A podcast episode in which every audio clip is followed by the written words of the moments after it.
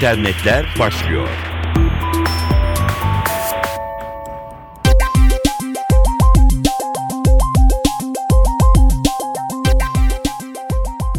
Dijital dünyadan gelişmelerle karşınızdayız. Mikrofonda Dilara Eldaş. Twitter, bazı kullanıcıların mesajlarında çocuk pornosu içerikli fotoğraf paylaşılmasının ardından harekete geçti. İngiltere'de çocuklara karşı şiddeti önlemeyi amaçlayan NSPCC adlı site, son iki gün içinde ondan fazla hesabın hacklendiğini ve çirkin fotoğrafların yayınlanması için kullanıldıklarını yazdı. Çocuk pornosu materyali yayımlayan 30'dan fazla hesap tespit edildi. Bu olay üzerine Twitter'ın merkezinin bulunduğu Amerika Birleşik Devletleri'nde soruşturma başlatıldı. Yine de fotoğrafların hangi ülkeden internete yüklendiği net değil. Konuyla ilgili Retek'in Twitter hesabından da bir açıklama geldi. Görüntüleri yayınlayan kullanıcıları ifşa eden internet korsan grubu Retek, 20'ye yakın hesabın bu sayede kapatıldığını yazdı çocuk pornocularının hesabı kapatılsın adında bir etiket başlatan korsan grup sosyal medyada bu tür bir istismara rastlayan kişilerin kendilerine ihbar edilmesini de istedi. Zaman zaman kullanıcıların sosyal medya ağlarına dava açtığı bilinir ama bu örnek son zamanların en önemlisi. Bir kullanıcı Instagram'ın yeni düzenlediği kullanım politikasından memnun olmayınca sosyal medya ağını dava etti. Amerika Birleşik Devletleri'nde gerçekleşti olay, San Francisco kentinde mahkemeye başvuran Instagram kullanıcısı Lucy Funes, şirkete yönelik grup davası açtı. Funes, hizmet kullanım şartlarının ihlal edildiğini ve kendisiyle çevresindeki diğer kullanıcıların bundan olumsuz etkilendiğini öne sürdü. Hatırlatalım, popüler fotoğraf paylaşım sitesi Instagram, kullanıcılarına ait fotoğrafları gelir elde etmek için reklam şirketleriyle paylaşabilirim demişti. Çok tepki almıştı. National Geographic gibi kurumsal hesaplar dahi olaya tepki göstermişti ve Instagram kullanım koşullarından dolayı ilk kez dava ediliyor.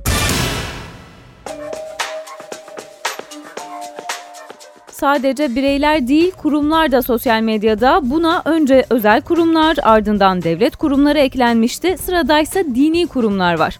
Alman Psikoposlar Konferansı Başkanı Robert Sollich'e göre Hz. İsa günümüzde yaşasaydı sosyal medyayı aktif bir şekilde kullanırdı. Vatikan'dan gelen son haberden ilham almış olabilir başkan bu açıklamayı yaparken zira Papa 16. Benedikt'in artık bir Twitter hesabı üzerinden halka hitap ettiği malum.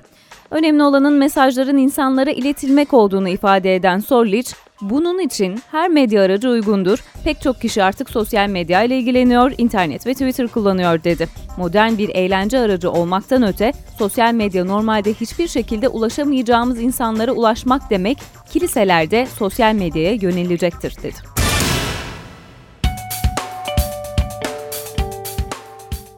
İnternet medyasına resmi ilan fırsatı geliyor. Basın İlan Kurumu Genel Müdürü Mehmet Atalay, internet medyasının resmi ilan alabilmesi için çalıştıklarını ifade etti.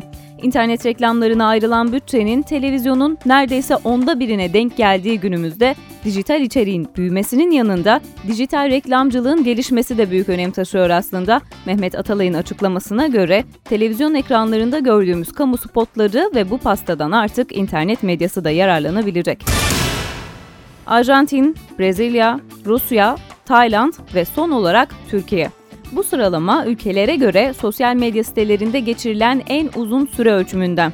Ünlü araştırma şirketi Comscore Kasım 2012'yi incelemiş, 15 yaşın üzerinde dünya geneline dair bir veri üzerine yoğunlaşmış. Buna göre aylık olarak ilk sıradaki Arjantin ve Brezilya ortalama olarak neredeyse 10 saatini sosyal medyada geçiriyor. 5. sıradaki Türkiye ise 8.6 saatini Facebook'a, Twitter'a ve diğerlerine harcıyor ortalamada.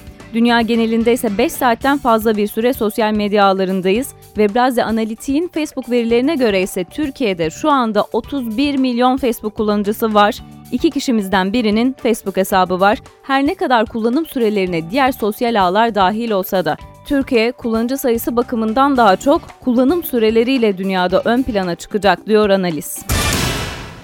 Facebook'un durum güncellemesi kutucuğunda sorduğu sorular. Nasıl hissediyorsun? Ne yapıyorsun? Ne düşünüyorsun? Ne oluyor gibi. Her seferinde farklı bir soru karşınıza çıkıyor durum güncellemesi bölümünde. Bu sorular için yeni bir ek test ediliyor. Bu yeniliğin duyulmasından önce dedikoduları yayıldı Facebook'ta. Bu tip iletiler görüyorsanız hesabınız hacklendi içerikli iletiler paylaşıldı. Halen bu değişiklikten dolayı endişe eden Facebook kullanıcıları varsa aslında amacın sadece daha fazla durum güncellemesi yapılmasına teşvik edilmesi olduğunu belirtmekte fayda var. Facebook'ta bir açık yok bu anlamda. Bilindiği üzere Facebook yeni güncellemelerinden önce bunu duyuran metinler paylaşıyor ama ufak tefek değişiklikler için her zaman aynı durum geçerli değil. Eski bir örneği veriyor Türk İnternet. Kısa bir süre önce de yine benzer bir biçimde kullanıcılar çeşitli konvansiyonlar ve uluslararası sözleşmelere atıfta bulunan önceden hazırlanmış bir metni profillerinde paylaşmaya başlamıştı. Bu yolla Facebook'un politika değişikliklerinden korunacakları iddiası ortaya atılmıştı.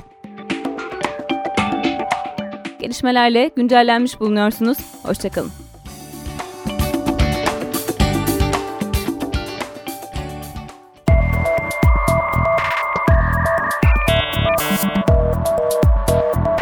İnternetler sona erdi.